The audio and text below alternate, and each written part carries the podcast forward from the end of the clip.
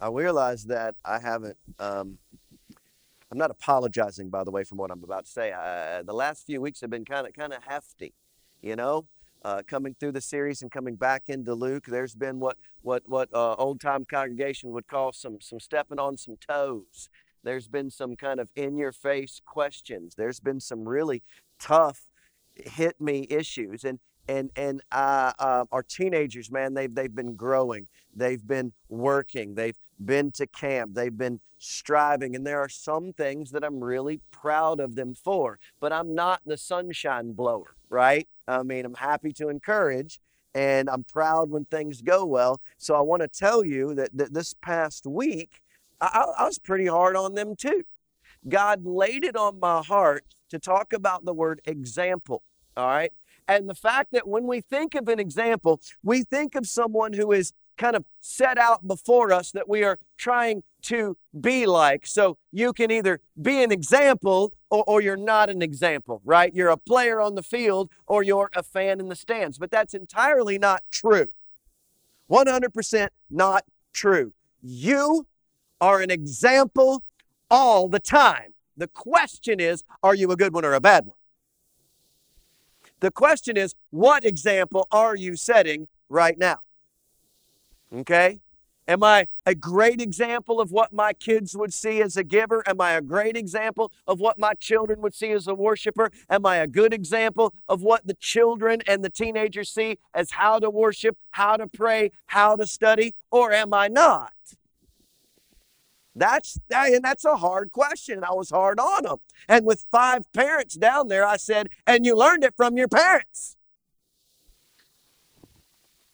Right? I mean, it is what it is. And I got to tell you, they brought up I surrendered all, and I'm like, mm, it makes my heart sing, you know. The Cynthiana Baptist Church. I know that I still know the numbers. Victory in Jesus, hymn number 475. Holy, holy, holy, hymn number one. All right, 137. Amazing Grace. I know the numbers. I, I, I grew up that way, y'all. I said, y'all. But at the same time, when I hear that song, when I hear that song, here's what my pastor's heart hears. I surrender some. I can't help it. I even wrote a song one time and did it with one of our former worship guys and wrote new words to it. Some to Jesus I surrender, some to him I freely give. As long as there's as long as it's not sunny weather, I'll be at church.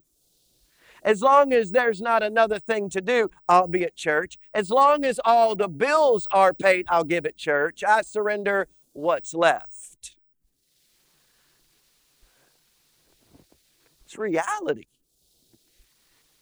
And we will not be an earth shaking, ground breaking, kingdom applauding church until we become I surrender all. Everything is a gift. It came back up in men's ministry yesterday. We had 14 guys, praise the Lord, in men's ministry yesterday, and we were talking about it. And, and I've always said one of our healthy church traits is open handed, that if you live your life like this, this is holy, right? This is holy. Everything you own here, God can take it anytime, any, anything He wants. This is unholy. This is holy. Here's where most of us live.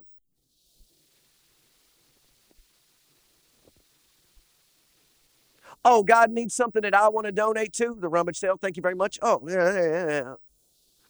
Oh, you guys need something for the children's program. Oh, yeah, yeah. Uh, but you have the op. You want veto power on God's stuff.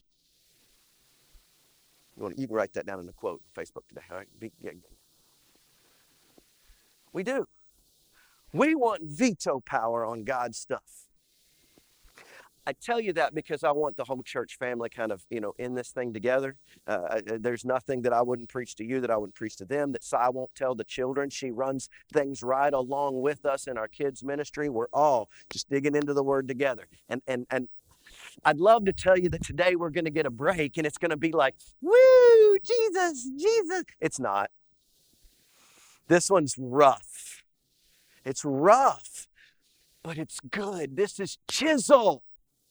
This is this is God chipping away I remember a song that just rocked my world when I was when when worship was really starting to take over and I was beginning to travel and we did everything on CD, right? Because I can't play an instrument. Everybody knows that. I play a real good air guitar, but that's about it. And if you ever watch me, when I start playing it, one leg comes up.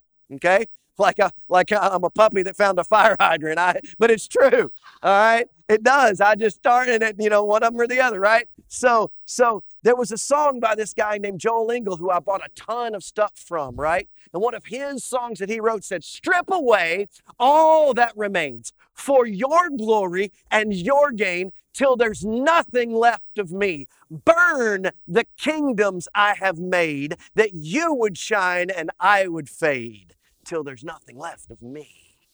It's good stuff. Sing it, girl. You tell me. Amen from the baby on the second row. Yeah. What kind of examples are we setting on a regular basis? Not from 10:30 to 12 on Sunday.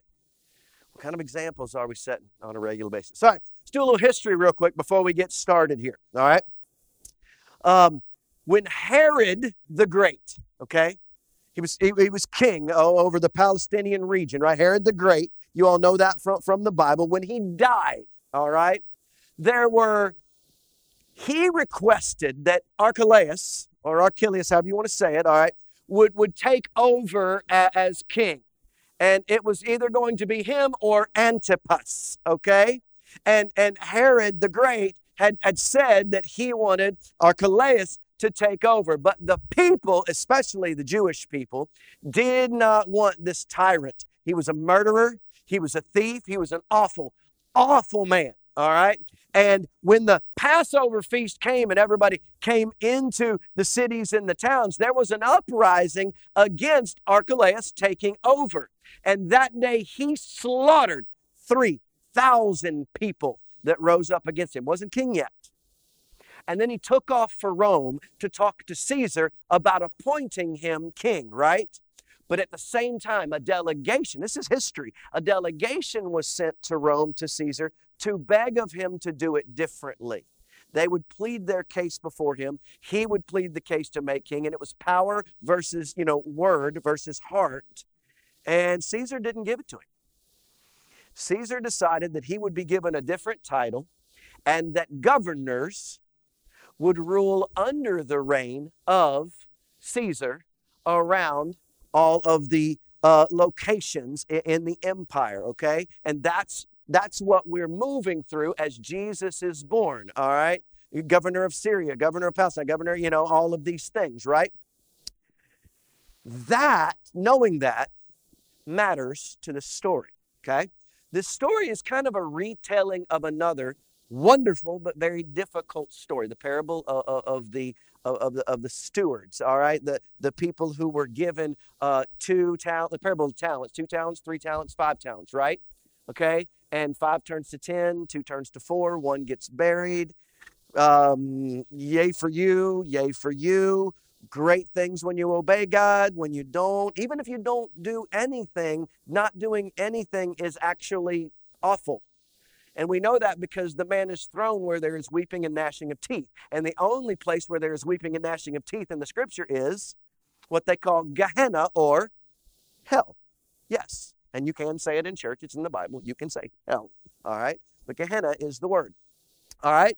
So this story is literally a, a, reflection of that story, but it has a different meaning when you know the history. So remember, and I never thought about it like this, but Jesus is actually still sitting with a crowd gathered outside and a bunch of sinners and tax collectors gathered inside Zacchaeus' home. We haven't left, he hasn't left Zacchaeus' place yet. This is also one of, if not the final parables that Jesus tells. So I think we need to kind of put some emphasis on that. All right, let's put the emphasis on the correct syllable here. Let's let's let's focus in on the fact that and nobody caught that. Uh, focus in on the fact that uh, this is you know Jesus is telling a story and he doesn't choose to tell it in church. He chooses to tell it with a crowd of people gathered around. While they were listening, while they were listening to a man who, who, who is now um, uh, saved, while they are listening to salvation has come to this house, while they are listening to these joyful things happening. And I want to tell you the joyful things that were happening were the confessions of a sinner and the repentance of a sinner and the mercy of a Savior. While they're still listening to all this, he went on to tell them a parable because he was near Jerusalem and the people thought the kingdom of God was going to appear at once. Okay? They thought once the Messiah appeared, once he finally arrived, that everything that they ever wanted would happen governors would go away, kings would go away, taxes would go away, the church would rise up, and it would rise up under this Messiah. And life as we know it on the earth would be rich and whole and beautiful, and there would be a powerful ruler. And so the people are following this, this guy, and, and, and miracles are happening and teachings are happening, but it doesn't look anything like the church has laid it out to look. The whole book of Luke is teaching us about the repentance of the religious, the turning of the, the people who had been calling for the Messiah, the fact that they don't recognize him. He's not wearing a crown of jewels, he's going to end up wearing a crown of thorns. He's not wearing a purple robe. He's wearing a regular toga and a pair of Birkenstocks. And he's hanging out with sinners and tax collectors. So they thought that it was going to look one way, and they thought it was going to happen one way. Jesus Luke's telling us why Jesus is telling the story. Two reasons. Jerusalem is near, and what that means is Jesus is walk, getting ready to walk the road to the cross. My death, what is going to happen, the temple breaking down, that is imminent. We are eminently at the apex of my ministry, which is my death. The death of the Messiah, not the ascension to the throne of the Messiah. Super backward. And they thought the kingdom of God was going to appear immediately upon his coronation. Heaven, Messiah, messianic rule begins. Doesn't work that way.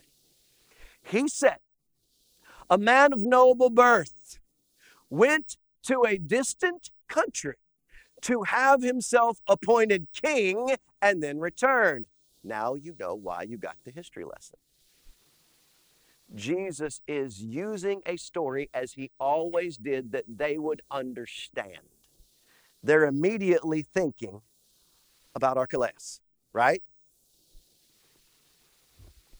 He called 10 of his servants and gave them 10 one each.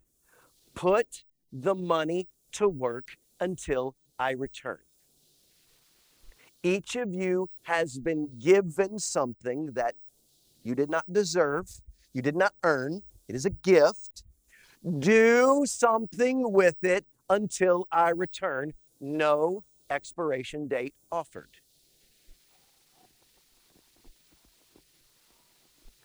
But the subjects, now listen, we have to differentiate between the people who were given the gift and the subjects of the kingdom the subjects, the people of the city, the people of the countryside, hated him and sent a delegation to say, We don't want this man to be our king. Jesus is now using a historical correlation to what would happen between his people and not church people and not church people, sinners and the saved, the righteous and the unrighteous. They will rail against the king.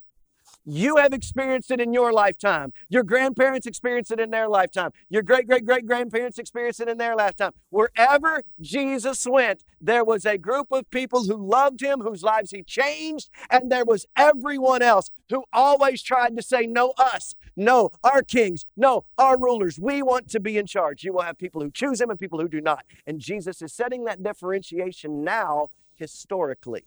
He's using a bad king as an example of who he is to show what happens. There are people who appreciate the gift of the king and people who detest the king.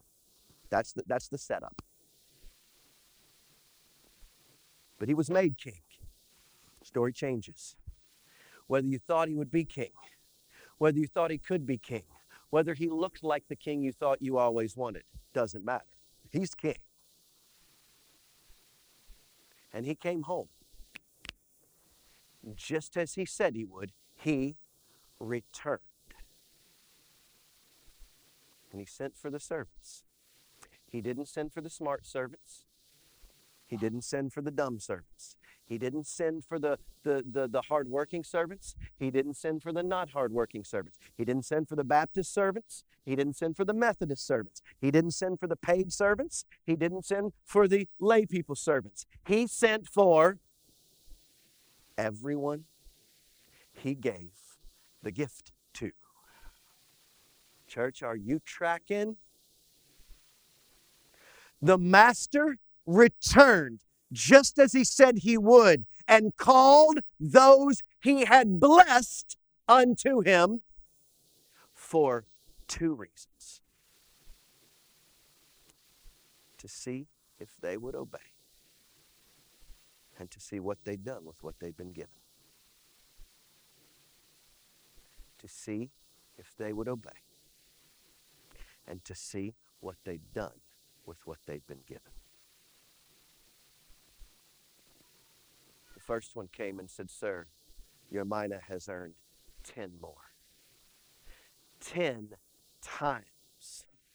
Thousands upon thousands of percent increase. This is massive. Well done, my good servant, his master replied. Because you have been trustworthy in small things, take charge of many things. Let me repeat that because you need to have this as a life verse. This is not one that people do. People do, uh, I can do all things through Christ who give me strength. People do, uh, uh, uh, for I know the plans I have for you, saith the Lord, plans to prosper you and not to harm you, plans to give you hope and the future. He must become greater. I must become less. All right, we all of these. Be strong and courageous, Joshua 1 9. All right, we, don't wait. Greg's over there going, every single one. Somebody has signed the Bible with the, those verses at the bottom, right? What about this? Because you have been trustworthy in a few, I will make you master of much. Church, I can't. I can't extrapolate, ooh, big word, all of the meaning in that for you. Not possible. I've told you stories before about what I got to experience, and I want to make it clear not what I did, not what uh, I brought, no, no, no, what I got to be a part of at a tiny little church outside of Bardstown, Cox's Creek, third oldest church in the country. And I would go there, and I was the, I don't even know what my title was youth music dude the guy that was doing our finances, Chuck, he was the pastor at that time. Guy that went to be a pastor of a 500 member church in Chicago, he was the youth pastor. And I was the other guy. And they paid me $30 every time I was there for something because I traveled and that's what they paid me. I moved to Bardstown for a salary of 30 bucks per show up. Twice a week. Total of 60 bucks if I was there for both. And I started subbing was a sub in the elementary school, middle school, high school, Nelson County, Bardstown. It was, just a blast, really. And this little church ran about uh, 110, 115, 120 some days. Within about four months, we were running between 80 and 90 teenagers in the sanctuary on Wednesday nights. And so I pulled these, I don't know, five, six parents maybe, five or six parents in. I went right here. I went right here. And they're like, whoa, look what God's doing. Look at all this. Thank you, you know, to Rich. Thank you to Chuck. Thank you to Craig. And then Rich left. And then Chuck left. And I sat him down. I wasn't the pastor, I wasn't nothing. And me and my 30 bucks were going to tell him what I thought. And I said, You don't step up, they're gone. Well, God's going to keep blessing us. Look what we're doing with it. No, no, no, no, no. Look what He did for you. What are you doing with what you've been given? And I blew up a bunch of balloons. All right? And I, I mean, we're talking about like 20, 30 balloons I blew up, right? And I asked one of the youth workers, I said, I said, there, there's more than this. This is 30 kids. We've got like almost 90. How are we going to care for them all? And so I said, pick up as many as you can. So, you know, one girl comes up, she's tucking one here, one here, one between her legs, and we're all laughing because she's walking around. She's got like five balloons. I was like, that's awesome. Good for you. Another guy says, like, oh, I can do this, you know, big, long, lanky arm. He gets two under each arm, two under each arm, two in here, you know, one between his ankles, and he's about to fall down with, you know, seven balloons. I was a paid guy, so I should have been able to do something, right? I started grabbing the balloons by the bottom and pulling them and sticking them between my fingers. And I had eight before I even started on my underarms, right? Nine, 10, 11, 12. I got up to about 14. Well, I was supposed to. I was a paid guy. It was my job to know how to deal with this, right? Here's the problem by myself, I could handle 14. What about the other 30? It's not my job. And I looked at him and I said, You better be a good steward of little, or the little will go away and there will never be much. Church, Miss Honey, Tristan, Tammy, Stephen, teenagers, whatever it is that you have, that $10 that you made for mowing a yard, $3 that you made for walking somebody across the street, whatever it is that you have, your time, your abilities, your gifts, if you are a good steward of what God did for you, He will bless you. It has never been any other way.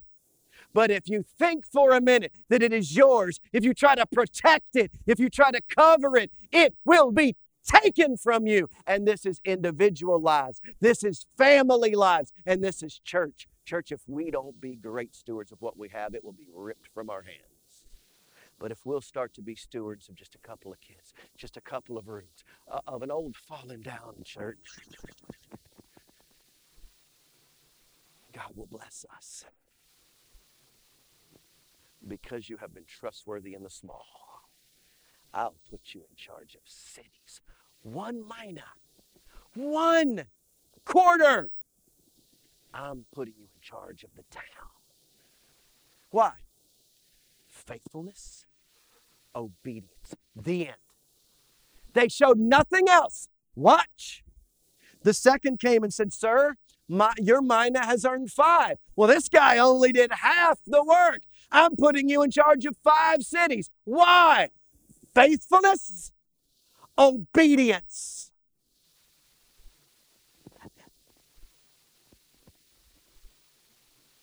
Take charge of five cities. Another servant came and said, Sir, here's your mina. I have kept it. I've, I, I put it in a cloth. I put it away. Nobody could steal it. Nobody could find it. Nobody could uncover it. I didn't spend it. I, I didn't. Here.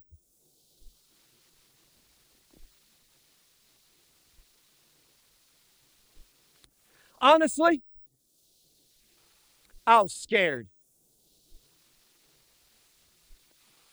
I know you got a lot of money. I know you're a tough man. You take from what you did not sow.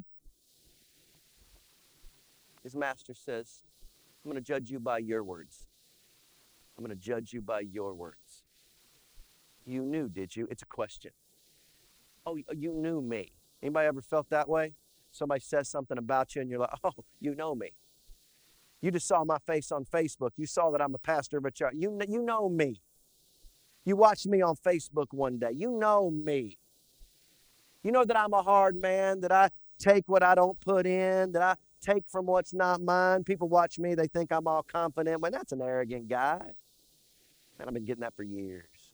Some of it's true, some of it's not. Why didn't you put your money in the bank? Then I could have had a little bit of interest on it. But my bigger problem, why didn't you do what I asked? I didn't ask you to keep it. I asked you to go and do.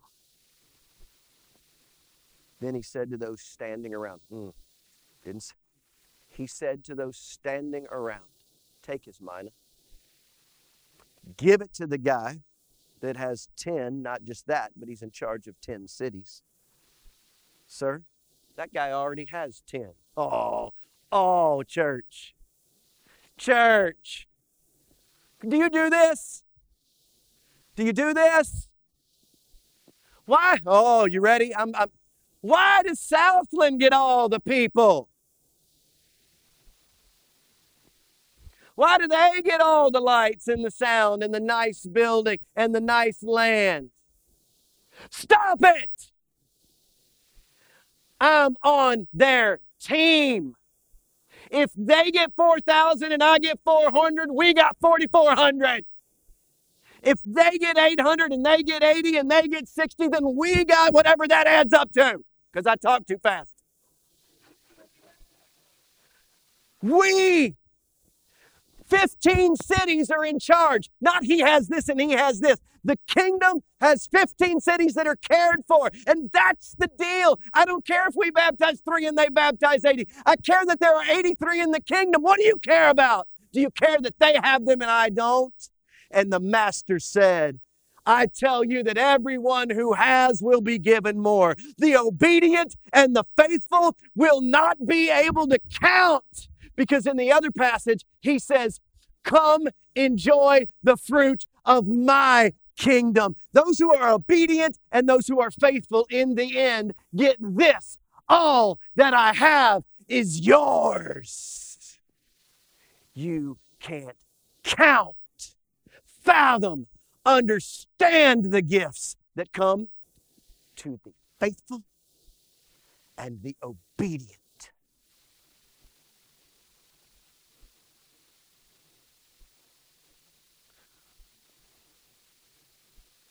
But those who are enemies,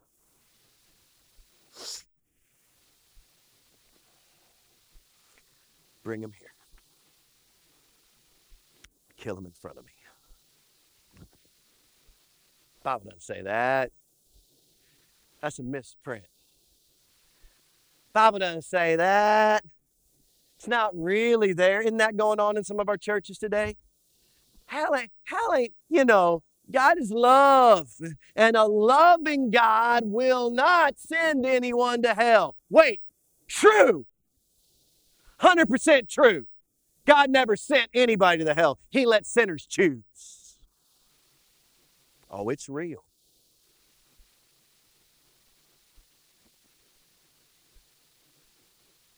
I choose Jesus. Dum, dum, dum, Heaven is yours. I don't know. I'll hold tight. Maybe I'll choose him later. Oh, you chose. You chose. You walk out of here today, not sure if you're in a relationship. You chose. When you get there, it's not like Jesus is going, Oh, I like you, I don't like you, I like you, I don't like you, hell, heaven, hell, hell. I don't I don't see your name.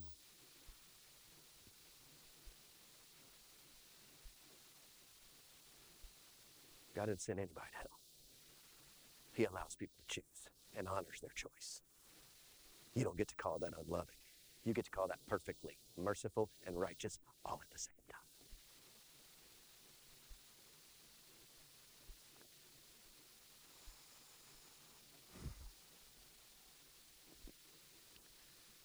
Faithfulness and obedience to the call of the Master does not fall on a time scale. It only has a beginning the day you decide to be, walk with Him and an end the day you pass on and receive your riches and glory or the day He comes back. All of the rest of the middle. Mondays Thursdays, your body, your money, your mind, the things you put in your eyes, ears, mouth, nose, arms, the things you put into your children and your children's children, all those things are asked Are you faithful and obedient to the call that I have on your life? 24 hours a day, seven days a week, from the time I call you and you choose me until the time you go home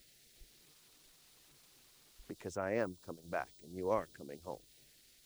We just don't know when. Work till then. Let's pray.